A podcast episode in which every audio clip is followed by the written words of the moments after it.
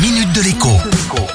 Bonjour à tous. Vous vous souvenez sans doute du vieux slogan de la S N C F, c'est possible. Eh bien, comme s'il était encore en vigueur, la S N C F s'apprête à réussir un tour de force.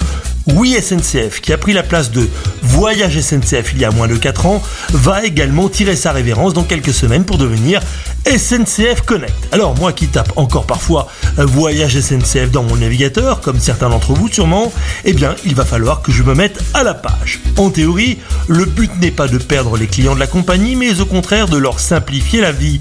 S N C F Connect a en effet pour vocation de réunir sous une seule et même bannière tous les services dispatchés aujourd'hui sur plusieurs sites web et plusieurs applications mobiles différentes.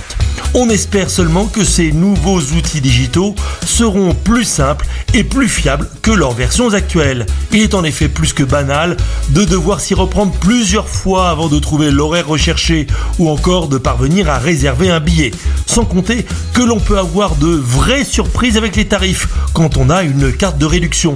Il n'est en effet pas rare de trouver les billets moins chers en enlevant la carte dans sa simulation. La S N C F parle de bug, mais on a parfois l'impression que c'est surtout fait exprès.